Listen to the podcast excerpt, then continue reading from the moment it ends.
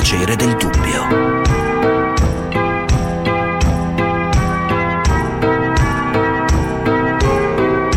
Di Gianluca Nicoletti. Come insegnare al nostro cane a toccare con il naso la nostra mano. Come creare contatto fisico? Oggi facciamo come si toccano bene le orecchie. Come fare contatto fisico con una ragazza sconosciuta? Ci sono tantissimi soggetti rigidissimi che non riescono a toccarsi le punte dei piedi. Nella seduzione è importante imparare a toccare gli oggetti perché come tocchiamo gli oggetti ci permette di mandare dei segnali.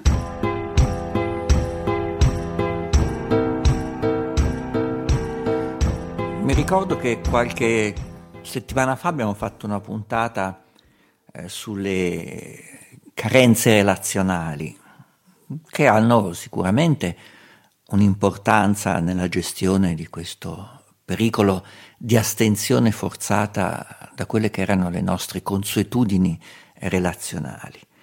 Oggi però vorrei entrare ancora più nel profondo e su questo chiedo collaborazione eh, particolare da parte del nostro pubblico.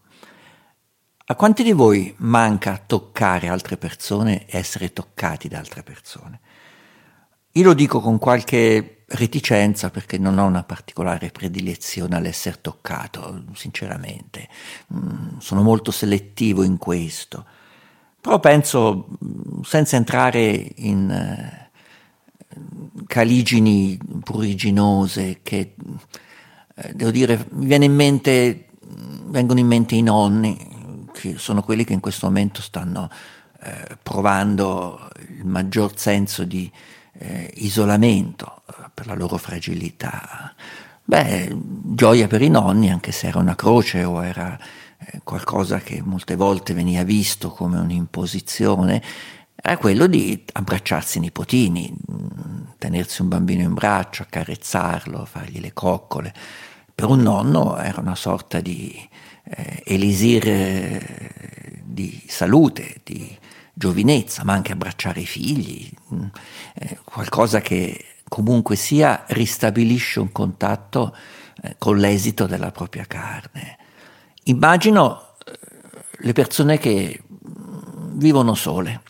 Mm, non penso a quelli che hanno mariti, mogli, figli dentro casa, che tutto sommato eh, ne avranno anche troppo eh, di averli in così stretto e costante contatto. Immagino quelli che normalmente hanno sì una relazione, magari erano abituati a vedersi periodicamente, stavano in città diverse, gestivano il loro tempo, o che avevano vite mh, piuttosto libere che comunque eh, dovranno stare molto attenti perché, perché a casa non può ricevere più nessuno è difficile andare a casa d'altri, sì, ma un po' tutti lo si fa, chiaramente, ma bisogna stare sempre attenti. Eh, io pensavo ai giorni di Pasqua, quando tutti eravamo in zona rossa, dicevo, ma pensa, oggi chi vuole andare a trovare, so, un amante, un amico, un'amica, o semplicemente una persona con cui ho un rapporto affettivo, deve comunque giustificarsi, stare attento, pensarci prima e molte volte dici ma me ne sto da solo, se devo perdere tempo poi a spiegare a qualcuno dove sono in giro a spasso a quest'ora per fare cosa con chi, qual è il rapporto. Tutto questo fa sì che noi da un anno circa abbiamo molto meno contatti con la pelle di altri esseri umani. Guardate, io lo dico in senso molto esteso, molto ampio, non parlo di eh, promiscuità finalizzate all'intima d'azione, no, parlo semplicemente eh, abbracciarsi, darsi una stretta di mano, darsi un buffetto, una carezza, passare le dita fra i capelli eh, di un amico, di un'amica, di un collega, di un figlio, di un parente, di una persona di passaggio, di uno che si vede, uno che si conosce alla festa, qualunque altra persona.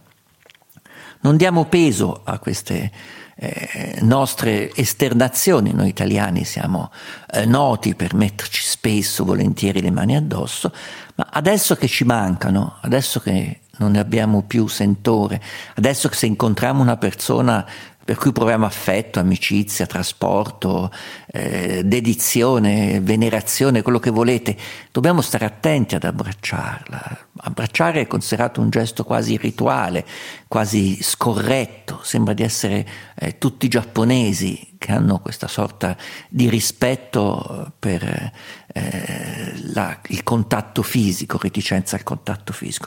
Tutto questo cosa ci induce? Beh, tutto questo ci induce che eh, ci stiamo dimenticando una parte di quella che è la nostra esperienza di vita, la nostra capacità di conoscere il mondo, di conoscere gli altri.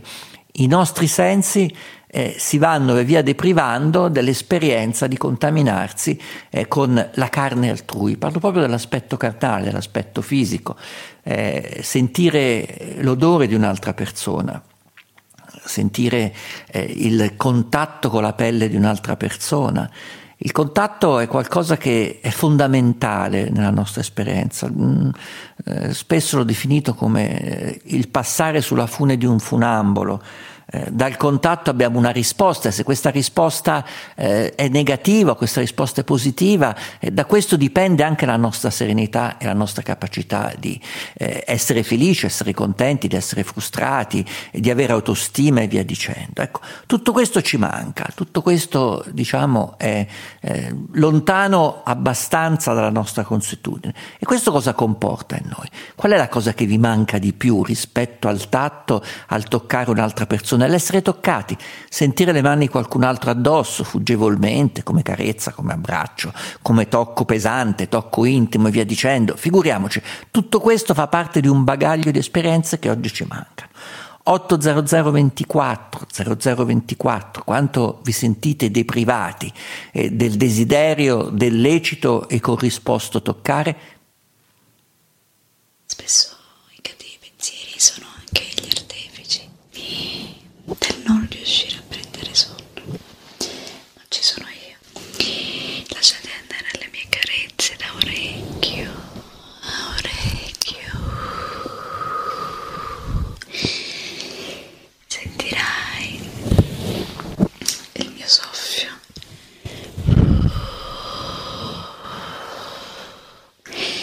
E ti sembrerà che io sia proprio dietro di te a copularti.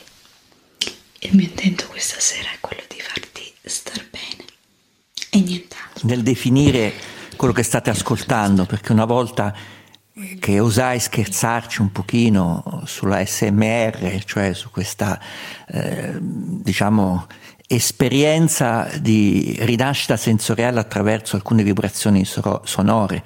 Eh, è un acronimo che più o meno vorrebbe dire tradotto risposta sensoriale meridiana autonoma cioè è un rilassarsi, è un provocare di rumori, delle vellicazioni, delle grattatine, delle soffiatine, e dei mugolii e questo dovrebbe dare una sorta di piccolo brivido che è una sensazione che ci dà l'idea comunque di provare i nostri sensi.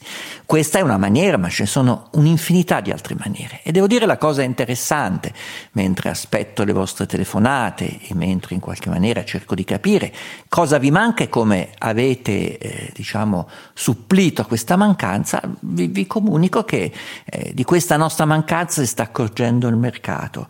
Eh, chi ci vende eh, oggetti per renderci felici, per soddisfarci, eh, si è reso conto che noi abbiamo un grande bisogno di sentire qualcosa di piacevole sotto i polpastrelli e quindi in eh, in questa, in questa, eh, ottica si sta lavorando eh, per darci dei prodotti che in qualche maniera corrispondano a questo nostro desiderio.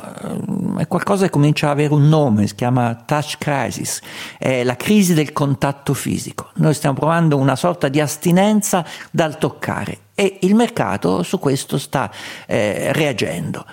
Luca Moreno, buongiorno.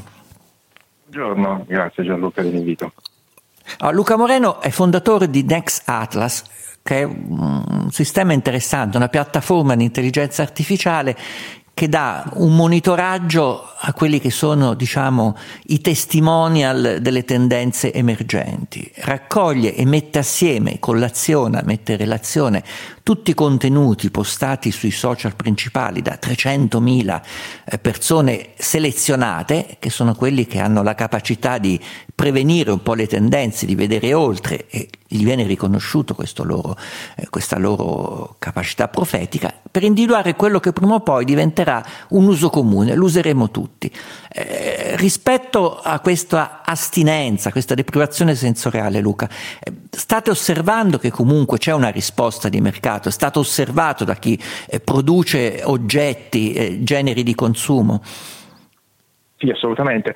Devo fare una premessa in realtà, perché come mo- molti dei fenomeni diciamo, che definiamo ormai pandemici, eh, questa crisi da contatto è, è, è, semplicemente stata molto accelerata in questo, in questo periodo. Quindi noi ci siamo sorpresi diciamo, del volume dell'assenza, ma noi abbiamo iniziato ad analizzare questa cosa che abbiamo definito eh, come la crisi da contatto, touch crisis, in realtà stavo guardando proprio il, il, la partenza dell'analisi nell'autunno del 2019.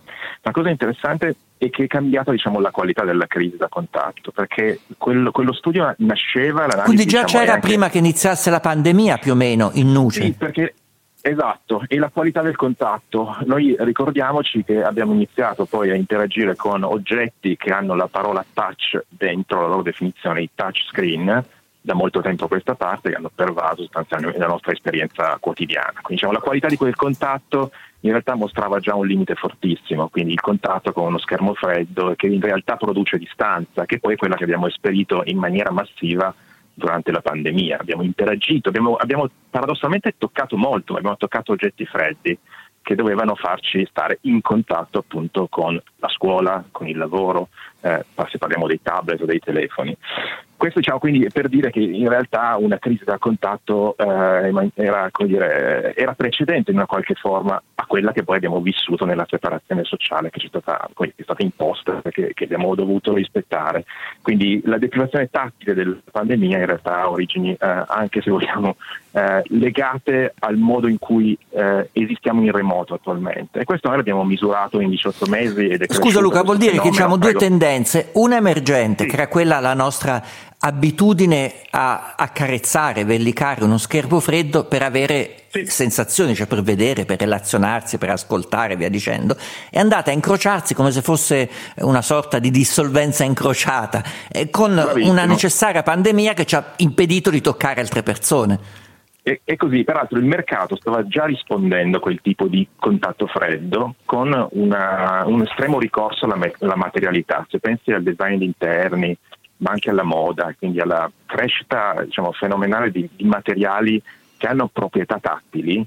Ehm, penso appunto che ci, noi ad esempio monitoriamo proprio anche concetti singoli come la parola tattile in un'industria eh, specifica come l'home interiors, come il, appunto il design interni ed è cresciuta del 97% in 18 mesi. Significa che anche prima diciamo, c'era la necessità di creare esperienze eh, di contatto fisico e quindi di rendere diciamo, l- l- l'esperienza ordinaria più a misura di sensazione tattile. Questo, questo ovviamente è esploso enormemente con la privazione eh, dei, dei, mesi scorsi di quest'anno.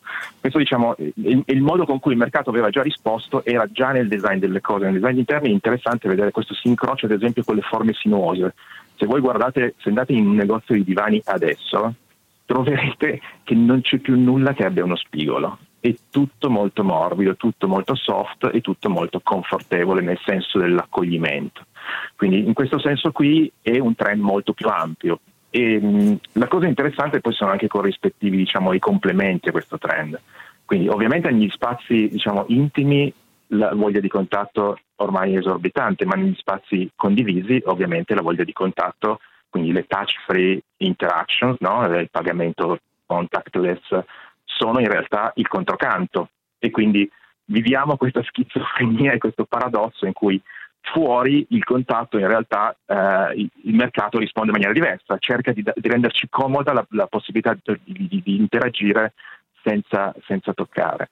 E, e, e, l'altra componente interessante, poi eh, eh, mi taccio, è la, in realtà la crescita, ovviamente, di, di, fronte a una deprivazione sensoriale, gli altri sensi prendono il sopravvento. Quindi, come dicevi tu, eh, l'ASMR, l'audio, se si pensa all'esplosione di Clubhouse o dei podcast, questi sono tutti riempimenti di sensazione, come dire, di, di, di deprivazione sensoriale da altre parti. Quindi se noi, se noi diciamo, compiacciamo meno uno dei nostri sensi, gli altri prevalgono per ridarci una sensazione di equilibrio nel rapporto con gli altri, quindi ascoltiamo di più, probabilmente guardiamo di più, e per quanto possibile annusiamo di più. Quindi 80024 0024, mi fermo un momento per le informazioni del traffico, poi riprendo anche con Luca Moreno per capire attraverso quali forme si manifesta questa vostra eh, compensazione sensoriale. Toccate di meno ma magari ascoltate di più, può essere questa una soluzione? A tra poco.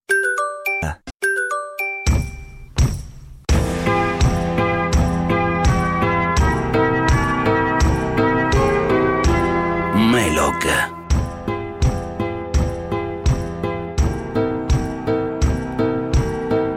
.0024 so che questo è un argomento di cui non si parla facilmente, però eh, devo dire che questo fenomeno della crisi del tocco, touch crisis, che così viene definita, che fa sì che noi eh, non abbiamo più l'esperienza di toccare altri esseri umani, di essere toccati da esseri umani.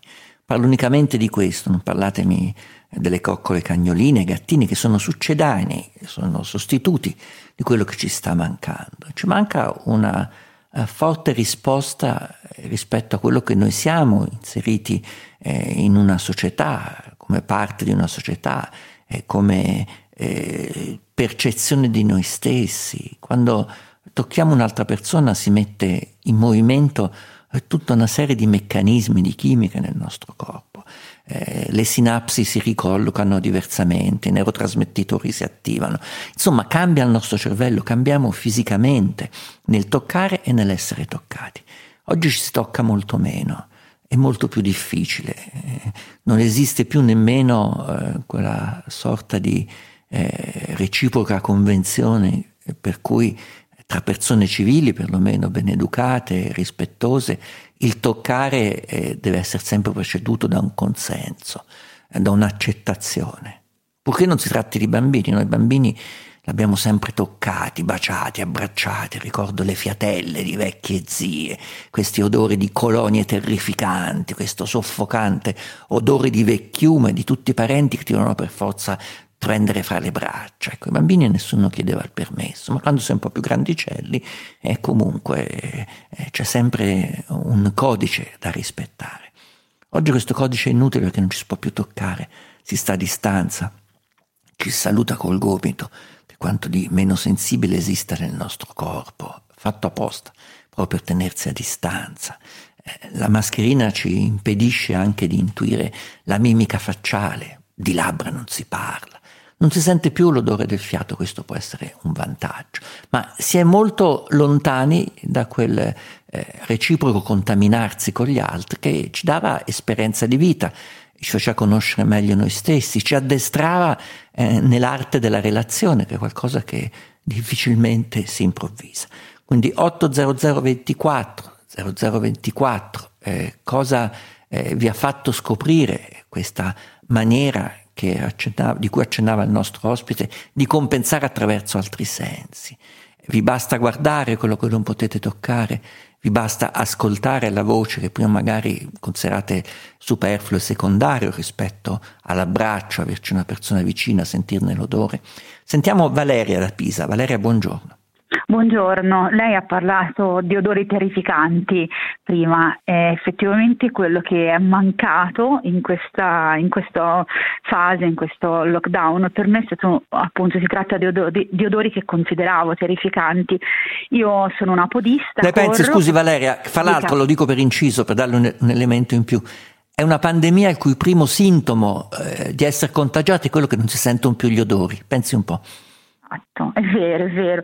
No, le dicevo, io sono una podista, quindi la domenica mattina, il sabato pomeriggio facevamo gare, raduni, eh, quindi quegli odori terrificanti di sudore, di persone che eh, al solo contatto, insomma, a volte ti veniva no? di avere una repulsione. Ecco, questa è la fase che invece nella mia comunità ho scoperto che manca più di tutti, quel, quel ritrovarsi e quel, e quel, mescolarsi anche nel sudore, negli odori, nelle, negli umori delle persone. Questo è stato una, per noi una mancanza enorme perché quello determinava una socialità forte. Anche e... perché chi fa attività fisica in gruppo ha una forma ancora più spinta di promiscuità con le altre persone. Ehm, ci si cambia assieme, ci si veste assieme, si corre, ecco, si respira eh, l'odore degli altri, ci si abbraccia nel momento della vittoria o del raggiungimento di un obiettivo. Quindi è, fortemente legato alla, alla fisicità il rapporto eh, fra persone che svolgono un'attività sportiva o fisica. Quindi eh, praticamente è come se lei esercitasse a metà quella che è la sua passione. Esatto, lei immagini che quando una, un'amica, un amico vince, va sul podio, lo abbracci nonostante sia sudato, sia cioè, insomma, dopo una gara, una maratona o dopo qualsiasi... Ti spalmi tutte le ascelle addosso, ma che vuol dire? Sei talmente contento in quel momento non ci fai caso. E quindi tutta quella parte lì a noi è mancata e scopro che anche ai miei compagni di corsa, agli amici, alla nostra comunità è proprio una, una, una carenza enorme questa di non poter correre. Quando, mente, eh, quando esercitavamo, quando ci trovavamo non ci si rendeva neanche conto, di, lo, lo trovavamo come ha detto lei uno degli, degli odori terrificanti. Insomma, immagini lei di montare in macchina tutti insieme dopo una corsa e, e ritornare a casa, sei contento? Ecco, ma com'è questa esperienza un po' più asettica? Di, perché praticherà comunque, correre può correre, può correre anche nei momenti diciamo di maggiore isolamento, l'attività fisica anche se non di gruppo è permessa. Ecco, come farla in maniera più asettica, più sterile, sterilizzata e preservati dal contatto diretto con l'altra persona? No, possiamo correre soltanto um, da soli, esercita, esercitiamo l'attività fisica soltanto da soli, quindi manca completamente questo, mm, non, non esiste più e anche i gruppi che si trovano stanno ben distanziati, no? non esiste assolutamente più, non, è proprio venuta meno questa socialità, questa forma forte di socialità. Grazie, sentiamo Guido da Bergamo. Guido, buongiorno. Buongiorno. Buongiorno, mi senti? Certo. Ecco. Sì, eh, no, volevo dire riguardo a compensare con altri sensi. Una cosa interessante che mi è capitato in questo periodo è che eh, nonostante abbia 38 anni e non abbia mai eh, avuto un'esperienza, diciamo, musicale di qualche tipo, o a un certo punto ascoltavo solo musica, ho a un certo punto sentito un desiderio molto molto forte di eh, soffiare dentro uno strumento ad ottone. All'inizio pensavo al corno, poi dopo mi sono deciso per la tromba e ho scoperto che questa cosa, quindi con tutto, per, perché per suonare dentro la tromba bisogna eh, fare come sputacchiare, fare un dentro il dentro Ma cosa il va a compensare questo suo suonare nella tromba o nel flauto? È il, una mancanza è anche forse di contatto fisico perché è una questione che da un punto di vista tattile e, ehm, e anche uditivo dà tutta una serie di eh, sensazioni che forse eh, derivano da questo, da una, da una, mancanza magari di altro tipo di stimoli tattili. Ma è una cosa molto strana perché non mai, non mi ero mai affro- avvicinato ad un ad attività di questo tipo. Perfetto, grazie. Abbiamo raccolto due testimonianze a parte del pubblico, eh, immediate, che danno un po' ragione a quello che ci sta dicendo Luca Moreno, ricordo fondatore di Nex Atlas, che attraverso una piattaforma di intelligenza artificiale va monitorando quelli che rappresentano le avanguardie nelle tendenze, nei modi di comportamento, eh, che prima o poi diventeranno di uso comune questi comportamenti. Allora, Luca Moreno, hai sentito il signore che ha cominciato a suonare la tromba, con gli strumenti a fiato eh, compensa eh, la mancanza di applicarsi su altre persone di, di, avere contatti. La signora che era abituata al sudore, alla fatica e al tripudio della vittoria eh, deve correre a distanza. Tutto questo come si potrebbe riversare poi su chi pensa, eh, diciamo, di usare giustamente eh, a suo vantaggio questa nostra carenza, questa nostra crisi?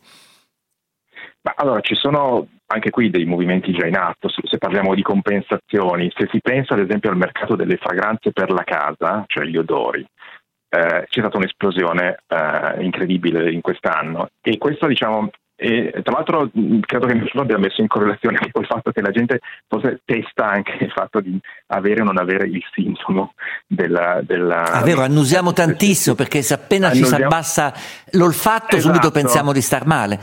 Quindi c'è questo doppio aspetto, cioè sia quello e sia il fatto che ovviamente il comfort sensoriale che arriva da fragranze che magari sono miste a nostalgia, insomma, perché poi ovviamente ognuno sceglierà quello che porta più conforto. Ecco, questo, questo di nuovo era già un trend in atto ma è accelerato tantissimo in questa fase. Idem per il cibo, perché il cibo eh, ovviamente è esploso nel, nel, nel, nel, stare a casa, nel, far, nel cucinare insieme ai bambini, alla famiglia e via dicendo, però di nuovo era l'esaltazione sensoriale con tra l'altro le, le, le, i gusti diciamo più primitivi, quindi in realtà molte delle, questo è l'altro trend interessante, molte delle, degli impegni eh, sulle diete sono venuti meno, semplicemente si è voluto eh, cibo gustoso, cibo estremamente gustoso e indulgente. Quindi in questo senso la, la storia della compensazione è molto più ampia.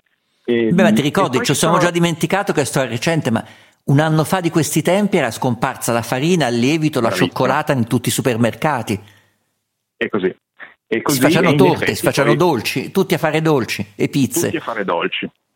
Pizze e a imparare a fare il lievito madre, perché poi c'era tut- tutta una serie di cose che ci ha, ci ha, riportato di fatto a voler esercitare dire, le esperienze più, più, più primitive in, in, ogni aspetto della nostra vita sensoriale, in, cer- in un certo ma, senso. Ma secondo te questo già, già, è, già, è, visibile sì. in alcuni prodotti che oggi vediamo proporci?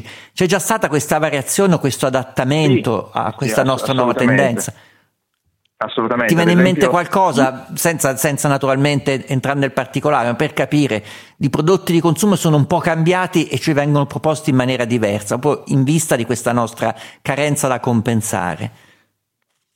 Allora, sì, sicuramente penso diciamo, ai kit per la cucina, cioè per cucinare in generale, per comporre delle ricette, quella, questa cosa che poi in realtà ha anche salvato in parte il, il settore della ristorazione il mettere insieme le cose e, eh, e farle in cucina, questo, questa è una novità di questi mesi, cioè l'idea che si possa eh, preparare il cibo anche a livello della ristorazione eh, in casa e farlo insieme e, e, costruire un'esperienza sensoriale diciamo comparabile a quella del ristorante però eh, fatta in casa. Queste sono, sono novità e in generale diciamo, eh, questi aspetti di, di, di nostalgia e di comfort food sono stati tutti sfruttati poi eh, dal, dalle aziende del cibo eh, in particolare.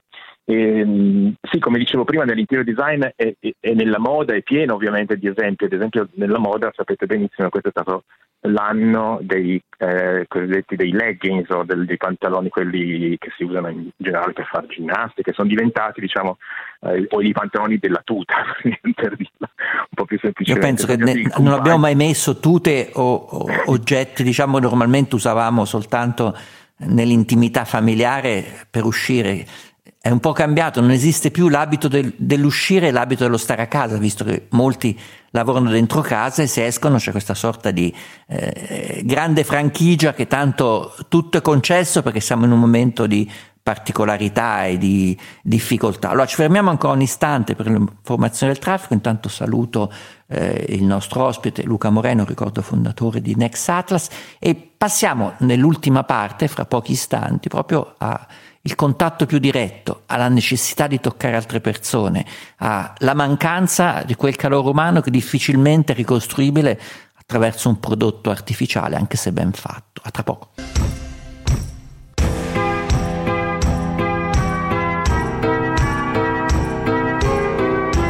Melog 80024 0024 vedo il mio pubblico ancora un po' intorpidito eh, da quelle che sono state eh, le mollezze pasquali e post pasquali vedo poco reattivi. Questo eh, è un tema che dovrebbe essere facile da trattare perché basta interrogare se stessi pensare immaginare. Da quant'è che non tocco una persona, che non sia marito, moglie, eh, figlio, suocera e convivente? Da quanto tempo è che non stringo la mano a una persona che non conoscevo? Da quanto tempo non mi danno una carezza che non sia finalizzata comunque alla conferma di un rapporto affettivo. Da quant'è che non sfioro un'altra persona? Quant'è che non abbraccio un'altra persona? Da quant'è che non conosco fisicamente un'altra persona? Tutte domande che ci dobbiamo fare non tanto perché dobbiamo flagellarsi sulle nostre mancanze, ma perché dobbiamo capire quanto questo ci sta cambiando, ci rende più resti al tocco altrui o all'essere toccati da altre persone, eh, ci rende particolarmente vulnerabili, fragili e bisognosi e dipendenti da quello che non abbiamo più a disposizione in questo momento.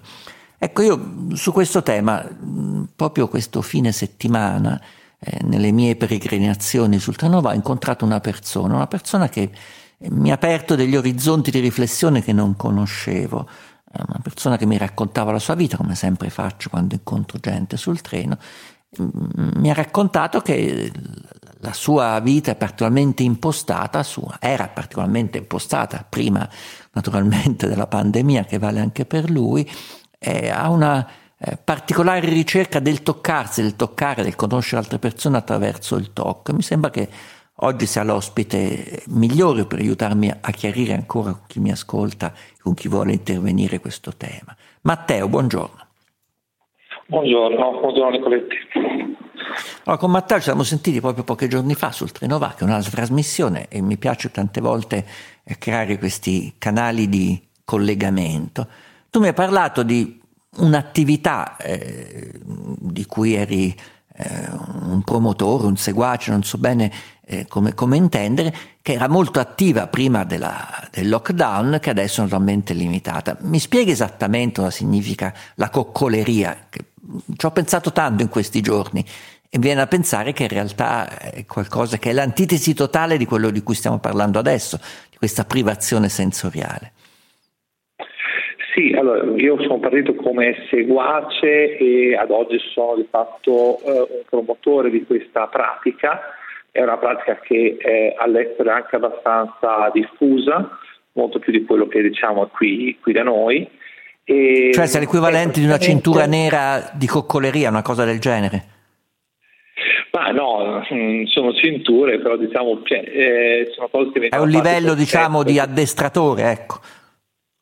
Sì, sì, in realtà eh, chi mi ha introdotto a questa cosa qui è uno psicologo eh, che sta curando questa pratica qui in Italia e, mm, e con cui ho fatto le prime coccolerie.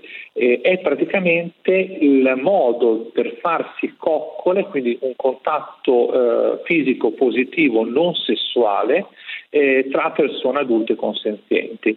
Eh, è il modo di imparare a coccolarsi a coccolare eh, e a farsi coccolare. Eh, tutto qui in realtà molto semplice, ma in realtà anche molto complesso perché come poi ne parlavamo l'altro giorno, c'è tutta la logica del consenso dietro e di vincere questo tabù e questo trend che dico non è solo del Covid, è precedente all'epoca Covid del distanziamento eh, sociale.